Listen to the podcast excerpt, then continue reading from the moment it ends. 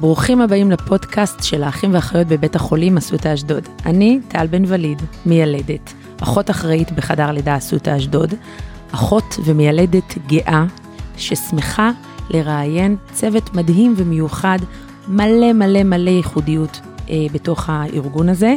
אנחנו נתחיל היום מראיון מאוד מיוחד עם אשת המפתח שלנו, ענבל עמית, ראש אגף הסיעוד בבית החולים אסותא אשדוד, לרגל יום האחות והמיילדת, ושיהיה לנו בהצלחה. שלום ענבל. בוקר טוב טל, ותודה רבה על היוזמה המבורכת שלך. גם אני מאוד מתרגשת uh, לכבוד האירוע הזה. Uh, יום האחות בשבילי מסמל המון המון דברים. אני אחות כמעט 30 שנה, ובשבילי אחות זה מקצוע לחיים, זאת דרך, זאת נתינה, זה למידה, זה מחויבות ומסירות. אז אני מאחלת בהזדמנות הזאת לכל האחים והאחיות באסותא אשדוד וגם במדינת ישראל, יום האחות שמח. איזה מרגש לשמוע. אז אנחנו קצת אה, נצלול לתפקידך המאוד חשוב והמכובד אצלנו בבית החולים, ונרצה לשמוע איך חייה של ראש אגף סיעוד אחות ראשית בבית חולים נשמע אה, ונראה. אה, אז קודם כל תספרי לנו קצת, קצת על עצמך. אז אני בת 50, אימא גאה לשלושה ילדים, מיקה, אילי וגל, נשואה לאסף. אמ, למדתי בעצם אה, את מקצוע הסיעוד תוך כדי השירות הצבאי שלי. התגייסתי ובמסגרת הצבא למדתי שנתיים וחצי, אחות מוסמכת. עשינו אה, קורס אה, קצונה ואז שאלו אותנו מה אתם רוצים לעשות. הציעו לי תפקידים צבאיים וקריירה צבאית ואני בחרתי בית חולים. אז uh, במעלה הדרך uh, עבדתי במחלקה uh, כירורגית, הייתי סגנית, הייתי מדריכה, אחר כך הייתי אחות אחראית במיון, המשכתי לאחות אחראית בפנימית, הייתי בקהילה ארבע שנים אחות מחוזית, ובארבע שנים האחרונות אני בבית החולים הציבורי אסותא באשדוד, הייתי שנתיים וחצי סגנית אחות ראשית של דוקטור רחלי מיזן, ובשנה וחצי האחרונות אחות ראשית. והחיים שלי נראים מלאים, מלאים, מאושרים, מעורבבים, בית, עבודה, אבל uh, מתוך אהבה מאוד מאוד גדולה לשני הדברים האלה. קודם כל מדהים לשמוע על הקריירה המקצועית, uh, ומדהים לדעת שיש לנו אחות ראשית שעברה כל כך הרבה תפקידים בתוך העולם הזה. זאת אומרת שאת חיה את מה שאנחנו חווים, את מה שאנחנו עוברים, את מה שאנחנו מתמודדים איתו, אז זה כיף לדעת שגדלת וצמחת מתוך העולם הזה. Uh, אם ככה הייתי שואלת אותך, איך מתחיל סדר יום של אחות ראשית? את פותחת את העיניים בבוקר, האם את מדמיינת לעצמך או יודעת מה הולך לצפון לך היום? אה, כמובן שלא. אני פותחת את העיניים ועושה את הדברים השגרתיים שכל בן אדם עושה, אבל אני עושה עוד משהו אחד, פותחת את הטלפון ובודקת אם היה איזה מייל במהלך הלילה, ואם קרה משהו, איזה אירוע חריג, או איזושהי הודעה מאיזשהו מקור. אה, ואז אני מתחילה באמת את היום. אני אוהבת להגיע לבית החולים לקראת השעה שבע, אני אוהבת לקבל בית חולים, לשמוע מה עבר אה, בעצם בבית החולים, אירועים אה, משמעותיים, אה, איך בית חולים בעצם נראה, ומכאן להמשיך. אז היום שלי הוא בדרך כלל פגישות, פגישות במשרד שלי, פגישות מחוץ למשרד. מאוד מאוד חשוב לי להיות גם בשטח, ואני פוקדת את מחלקות בית החולים לפחות אחת לשבוע, משתתפת בביקור רופאים, נפגשת עם אחיות. אה, וחוזרת הביתה בסביבות 6-7, אה, אה, כשכל היום בעצם אני מלווה במחשבות. מה עשיתי טוב, מה יכולתי לעשות אחרת, למי אמרתי מה, ו- וחוזרת לטלפונים, וכאלה שלא הספקתי, או כאלה שרציתי באמת לשמוע איך אירועים נסגרו. מדהים. אז אני כמיילדת יודעת את האתגרים היומיומיים שלי, את המצוקות ואת הקשיים שאני מתמודדת איתם. אני מאמינה שכל אחות בסופו של דבר מכירה את ההתמודדויות שלה מטעם המחלקה. מה הם אתגרים של אחות ראשית? איך אפשר אה, לציין אותם? האם הם רק מקצועיים? האם הם ניהוליים? האם הם משולבים? ספרי לנו קצת על זה. טוב, בוודאי הם משולבים. אה, אני חושבת שהאתגרים המשמעותיים של אחות ראשית מאוד מאוד אה, משקפים את האתגרים של מערכת הבריאות וזה בראש ובראשונה כוח אדם. אז אה, באמת אחד הדברים הכי משמעותיים בשבילי זה להתאים את כוח האדם שלנו למשימות בכל, בכל מחלקה, בכל יחידה, ושבכל מקום המטופלים שלנו יקבלו את המענה המתאים.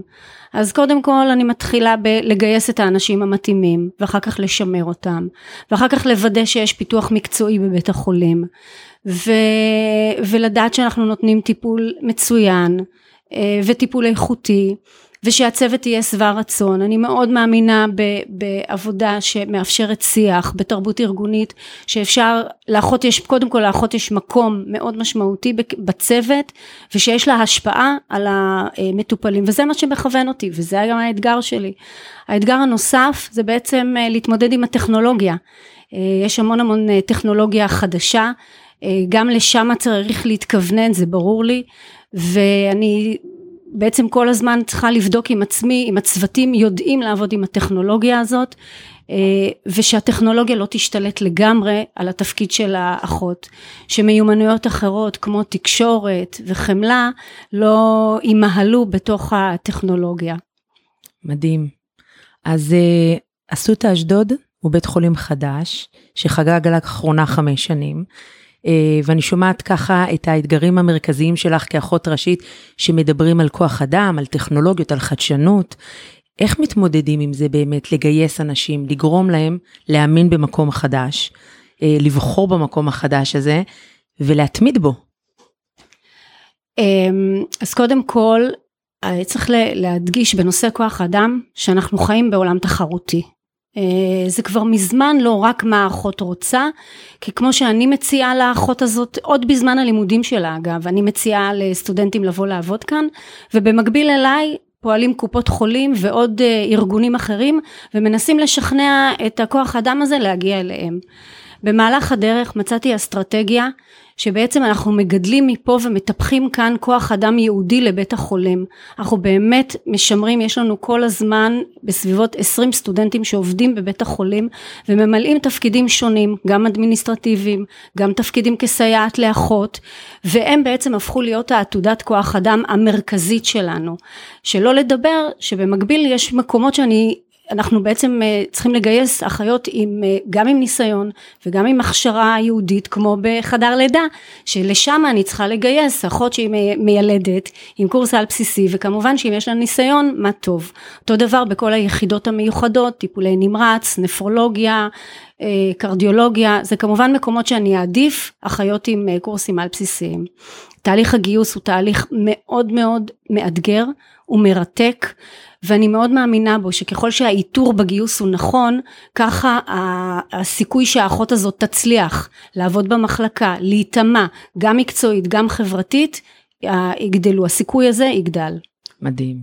ואם הייתי שואלת אותך לסכם במילה אחת, מה אסותא אשדוד מציע לאחיות, שיכול להיות שבמקומות אחרים פחות יש אותו? אני חושבת שאנחנו מציעים מסלול מאוד מאוד מהיר של פיתוח מקצועי, בהחלט כאן יוצאים ללימודי קורסים על בסיסיים קצת יותר, מקו, אה, יותר מהר ממקומות אחרים בגלל האופי החדש של בית החולים והצרכים ואין עוד הרבה בתי חולים שפותחים שירותים שמרחיבים מחלקות אנחנו כל הזמן בגדילה מתמדת גם של פתיחת מחלקות גם של פתיחת שירותים גם של אה, להעלות את הסטנדרט ב, ביחידות מסוימות אה, אז גם הנושא של פיתוח מקצועי וגם זה שיש מקום לאחיות כאן ליזום ולדחוף.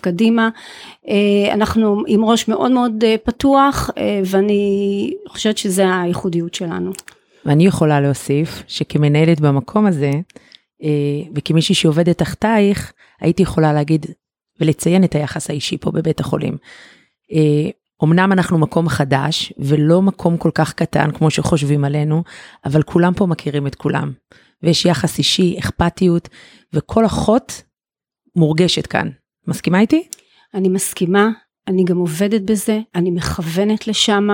אה, בימי שלישי יש לנו פרויקט של אישי בשלישי שבו אני מזמינה שתי אחיות או כוחות עזר אליי למשרד להיכרות אישית באמת כדי לנצל את זה שבית החולים שלנו עדיין קטן ואנחנו באמת יכולים להכיר את האנשים קצת יותר לעומק. אז אה, אנחנו עברנו שנים אה, לא פשוטות אה, כבית חולים חדש, התמודדנו עם הקורונה, עברנו כאן ימים לא פשוטים, עומסים מאוד מאוד חריגים, ואנחנו תמיד בפתחנו נמצאים אתגרים לא נודעים. איך מתכוננים אל הלא נודע, בטח במקום חדש? אני חושבת שהשגרה היא זאת שמכינה אותנו ללא נודע.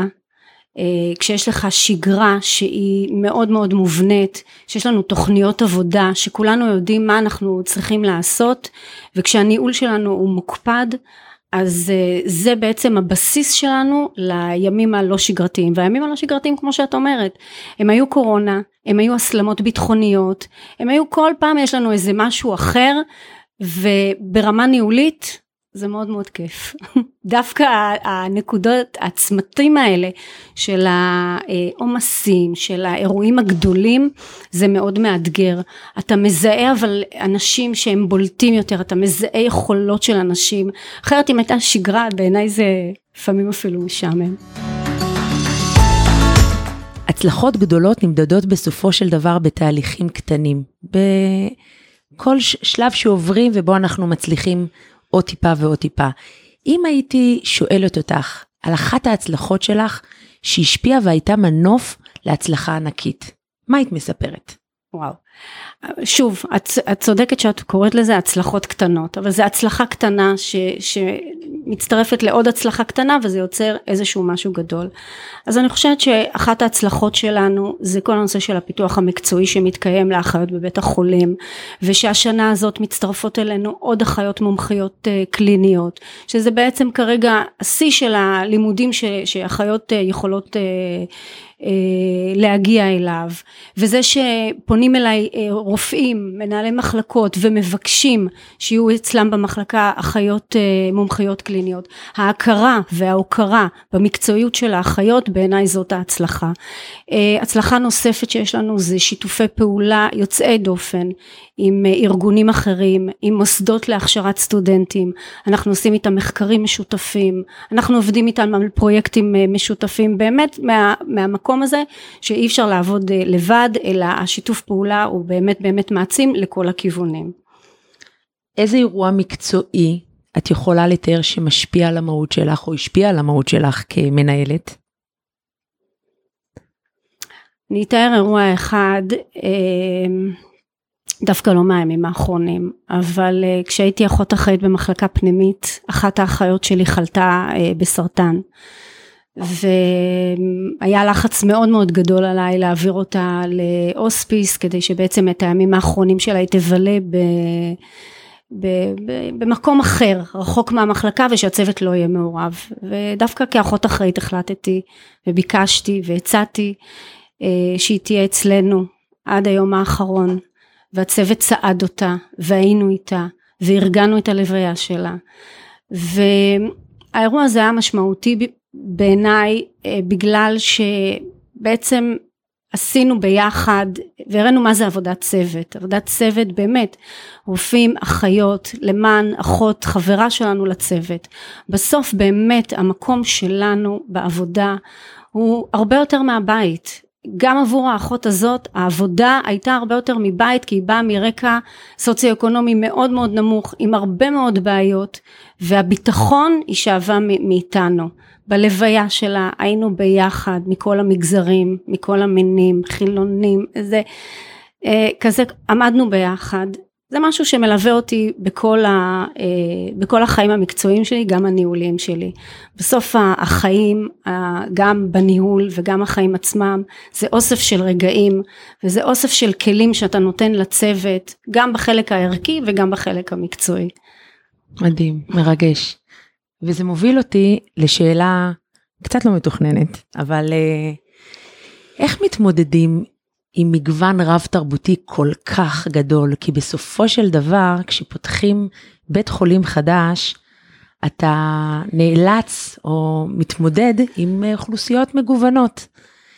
יש איזה שהם תהליכים שאת עושה בתוך המרכז כדי לפתח את הרב תרבותיות פה? קודם כל, אם יש מערכת אה, בארץ שהיא דוגלת ברב תרבותיות זאת מערכת הבריאות. זאת מערכת שמקדמת לא על סמך אה, תרבות או לא על סמך מגזר אלא על סמך יכולות.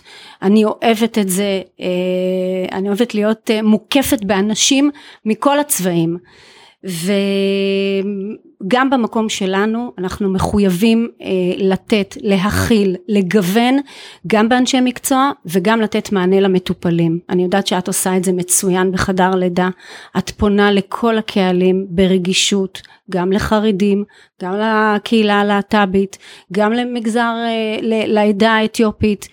אה, וזה הרעיון ושוב כשאתה עושה את זה למען האחר כל הצוותים בעצם מבינים ש, שככה צריך לנהוג. אה, אז אני, אני, א', אני חי את זה, ב', אני נהנית מזה. אז אה, אני גם עושה תוכניות ייחודיות אה, במרכז שלנו, למשל כוח עזר שכבר שנה שנייה עושה קורס לכוחות עזר בשפה העברית, כיוון שמצאנו שהן דוברות יותר טוב שפה רוסית וכדי להנגיש להם את היכולת גם בעבודה וגם אה, ככה מחוץ לשעות הזה, אז היא כבר שנה שנייה עושה קורס אה, לכוחות עזר. אה, ואני בכל, גם שבוע הבא, בשבוע האחות, יהיו פה הרצאות של אחיות, גם אתיופיות, גם על הקהילה הלהט"בית, גם על המגזר החרדי, שוב כדי להעצים את, ה, את, ה, את הרב תרבותיות ו, ורק את היופי של זה, זה באמת מהמם בעיניי. מדהים. אז uh, כמישהי שחיה את הניהול ביום יום, זה ב-DNA שלי, זה לא רק להיות מנהלת, זה לחיות את זה, לחיות את האנשים שאתה מנהל, לחיות את העבודה.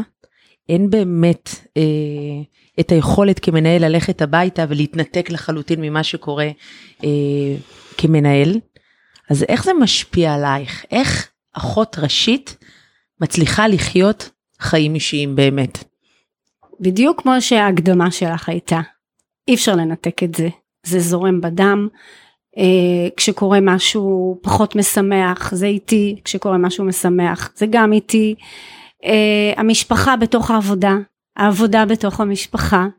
Uh, תמיד כזה חצי עין לכיוון ההודעות מהטלפון ואני קשובה לחדשות כי אם יש הסלמה ביטחונית אז זה ברור לי שעוד רגע אני בבית החולים גם המשפחה מגויסת, צריך להגיד את זה, הילדים שלי ובעלי וכל המשפחה המורחבת, אה, בזמנו כשמחאו כפיים במרפסות גם הם מחאו כפיים וגם אני מוחאת להם כפיים, כי, כי זה באמת הביחד הזה, אני לא מרגישה שאני רוצה לנתק את זה, אני לא מרגישה שאני, ש, כשזה בא בטבעיות וכשזה בא מאהבה אז אני מכילה את, את כל המגוון הענק של הרגשות, פעם זה אכזבה, ופעם זה גאווה, ופעם זה שמחה, ופעם זה עצב, ופעם זה תחושת ניצחון ענקית, ופעם זה לא.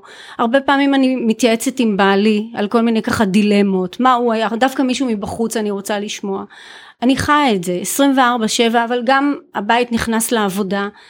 אמ, הרבה פעמים שאני רוצה לבחון תהליכים אני תמיד אומרת בוא נבחן את זה בבחינת המשפחה מה אני הייתי רוצה. זה אומר ש, שאין גבולות זה אחד בתוך השני. מה אני ממליצה לאחרים? כל אחד שיעשה מה שטוב לו. כשאני יוצאת לחופש אני באמת משתדלת להיות. אני למדתי גם באמת לאזן אני חושבת שבסוף זה המינונים וללמוד לאזן אבל לי אישית לא רע זה לא אומר שאני ממליצה לכולם לנהוג ככה, כל אחד שיעשה מה שטוב לו. גם אחות, גם בתור אחות, כשהתחלתי ועבדתי בכל מחלקה, וכשעבדתי בהמטו-אונקולוגיה ילדים, באתי הביתה והיה לי משהו עליי. ואחר כך אם לילד שלי היה חום, אז באתי גם בוכה לרופא. אבל אז אני לא אומרת מה טוב ואני לא אומרת מה רע, אני אומרת שכל אחד ילמד להכיל את מנעד הרגשות, שגם זה תענוג גדול. כי לא כל אחד שמגיע לעבודה הוא מצליח באמת להיות על רכבת הרים כזאת גדולה.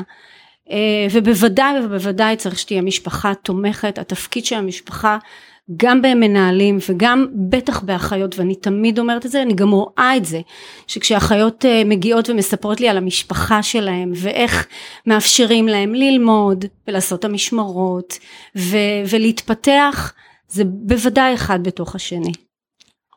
מעניין מאוד. אז uh, כאחות ראשית, שעיניהן של uh, כמה אחיות יש פה במרכז? יש לנו 650 650. אחיות ו-150 כוחות עזר. וואו. אז כל כך הרבה אנשים עיניהן נשואות אלייך. ואת מהווה לחלק אה, מאוד ניכר מודל לחיקוי. הן רואות איך את מתנהגת, הן רואות איך את מגיבה לאירועים. אה, את נותנת להם הרבה פעמים גם דרכי התמודדות, הצעות. את מקבלת בסופו של דבר את ההחלטות המהותיות והמרכזיות כאן. אז כמנהלת בקודקוד, מי מהווה השראה עבורך? ממי את שואבת את הידע והדוגמה שלך? לאורך השנים הייתה לי הזכות לעבוד עם אנשים אה, מאוד מאוד מרשימים ושהשפיעו עליי, בוודאי שהם השפיעו עליי. הייתה לי אחות אחראית בשם אה, כרמלה אטואר, זיכרונה לברכה, שזיהתה אותי ממש כאחות אה, צעירה ולימדה אותי המון המון ערכים כמו התמדה. אה, כמו סבלנות, כמו מקצועיות, כמו רתימה של הצוות, דברים שלמדתי ממנה. פרופסור צ'רניאק, זיכרונו לברכה. אני יודעת שלמדתי ממנו רפואה, אני למדתי ממנו את העקרונות וגם איך ניגשים למטופל. אה, אבל אני, עד היום אני בלמידה. כל מי שאני עובדת לצידו, או שאני פוגשת אותו גם אחרי צהריים, אני לומדת מאנשים, אני אוהבת אנשים, ואני ממשיכה להסתכל, אני, יש לי עוד הרבה מה ללמוד. אז אה, זה מדהים ששמעתי שאחד הדמויות שלך היה אה, רופא, אה, כי בעולם הסיעוד אנחנו לא לגמרי עובדים לבד, יש לנו קולגות מקצועיים, והמרכזיים ביניהם הם צוות הרופאים. אז איך היית מתארת את התפתחות הקשר בין רופאים אה, לאחיות? אז אה, היסטורית, אה, תמיד יהיה מתח ותמיד יהיה היררכיה, הייתה ו- ויהיה. וגם במחקרים אה, מזהים שאחיות, אה, אחד הדברים שהן מאוד חוששות ממנו וגם שגורמים אה, לפעמים לתסכול זה בעצם היחס מרופאים. ובסוף, ולשם אני מכוונת ובזה אני מתעסקת, זה התרבות הארגונית שאנחנו מייצרים, השיח הזה. אני אומרת לכם, לאחיות אחראיות, תמיד תעבדו עם הרופאים, אי אפשר לעבוד לבד. אה, ועם זה שאני גם מבקשת ואני מקדמת ואני רוצה שתהיו אחיות משפיע, משפיעניות, נשמע לי שאפשר לעשות את זה ביחד. אני גם בהנהלה עובדת ביחד עם הרופאים, רק ביחד ובשילוב כוחות בעצם אפשר אה, לתת את המענה.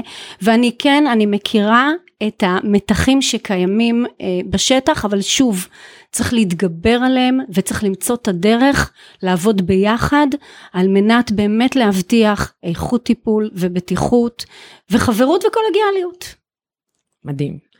אה, אז אם מדברים על חזון שלך כאחות ראשית, מי שמתווה את הדרך לאחיות וללא מעט אחיות, מה החזון שלך לאחיות בעוד כחמש שנים באסותא אשדוד?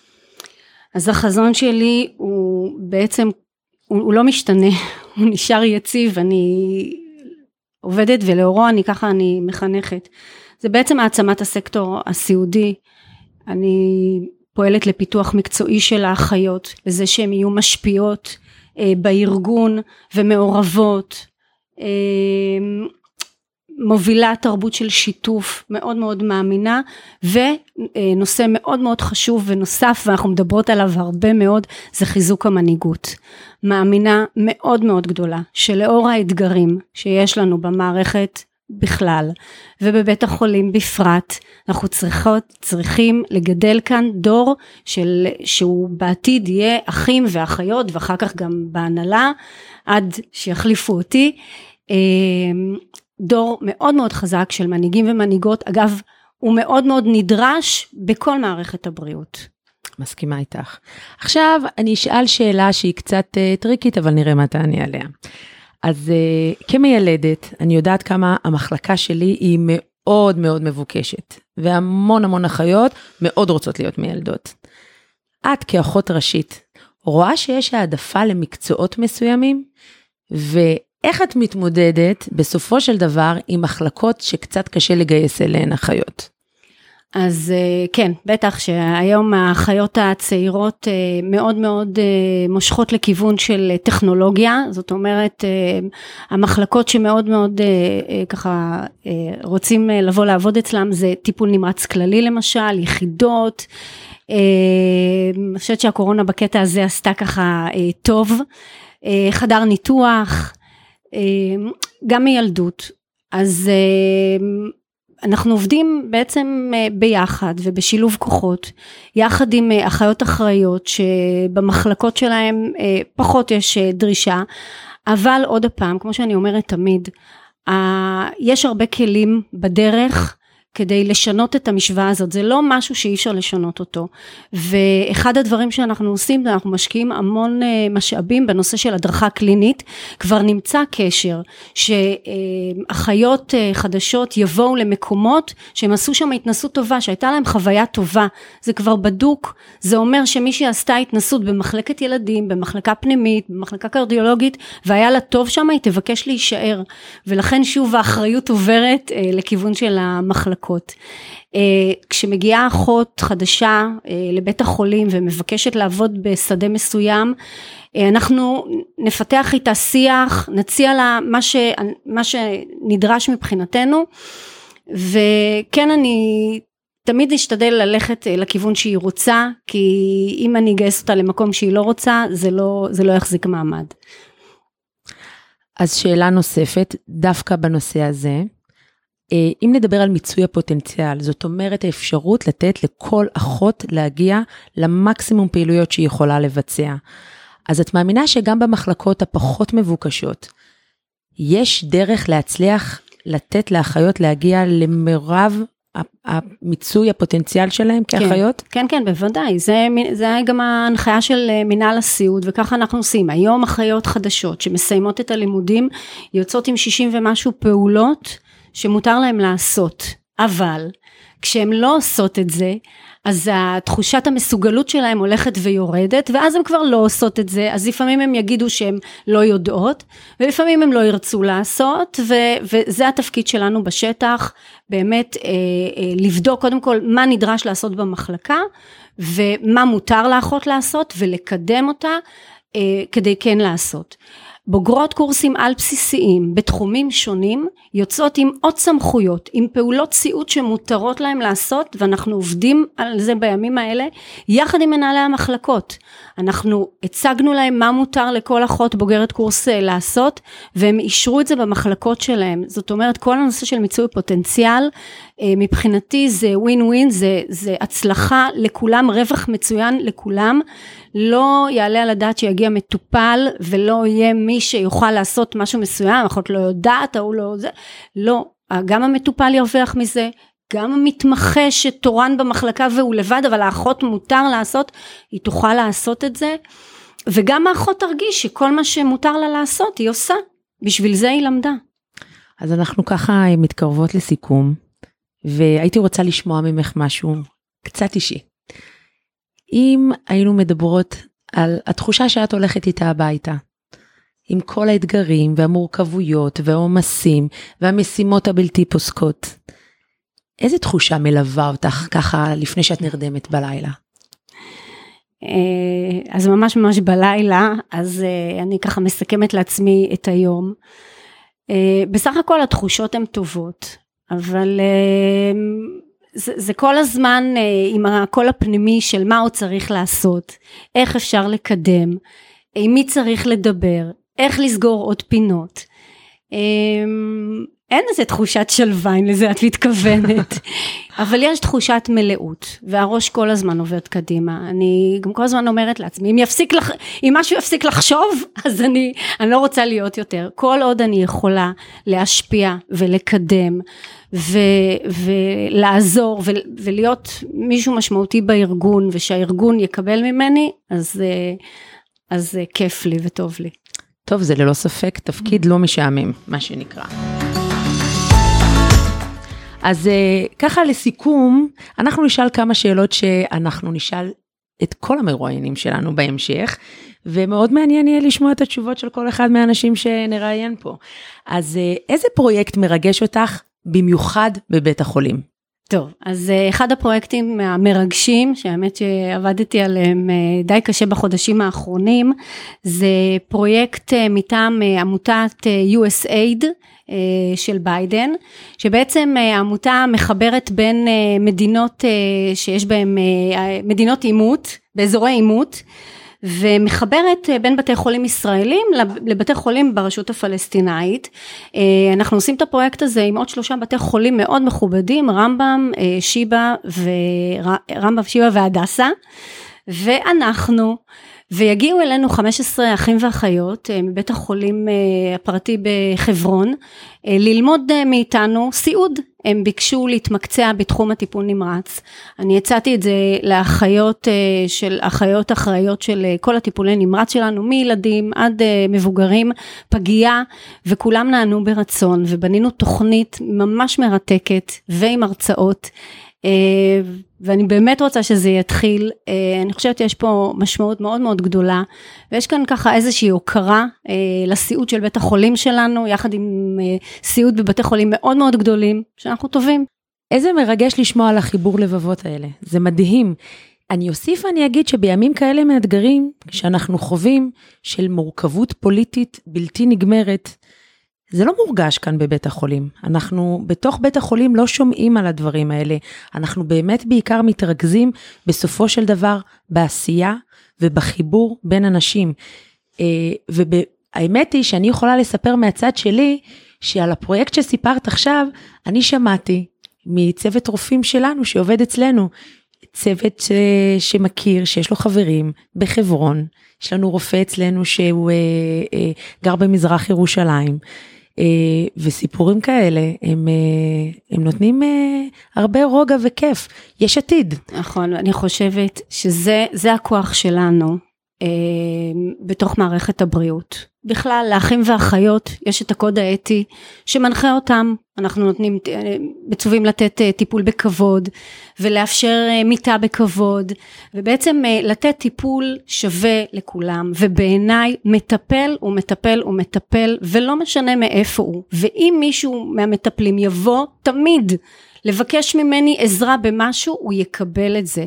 בזה אני מאמינה אה, ואני שמחה גם שאת העלית את זה שאלה ימים טרופים אבל לתוך בית החולים זה לא נכנס.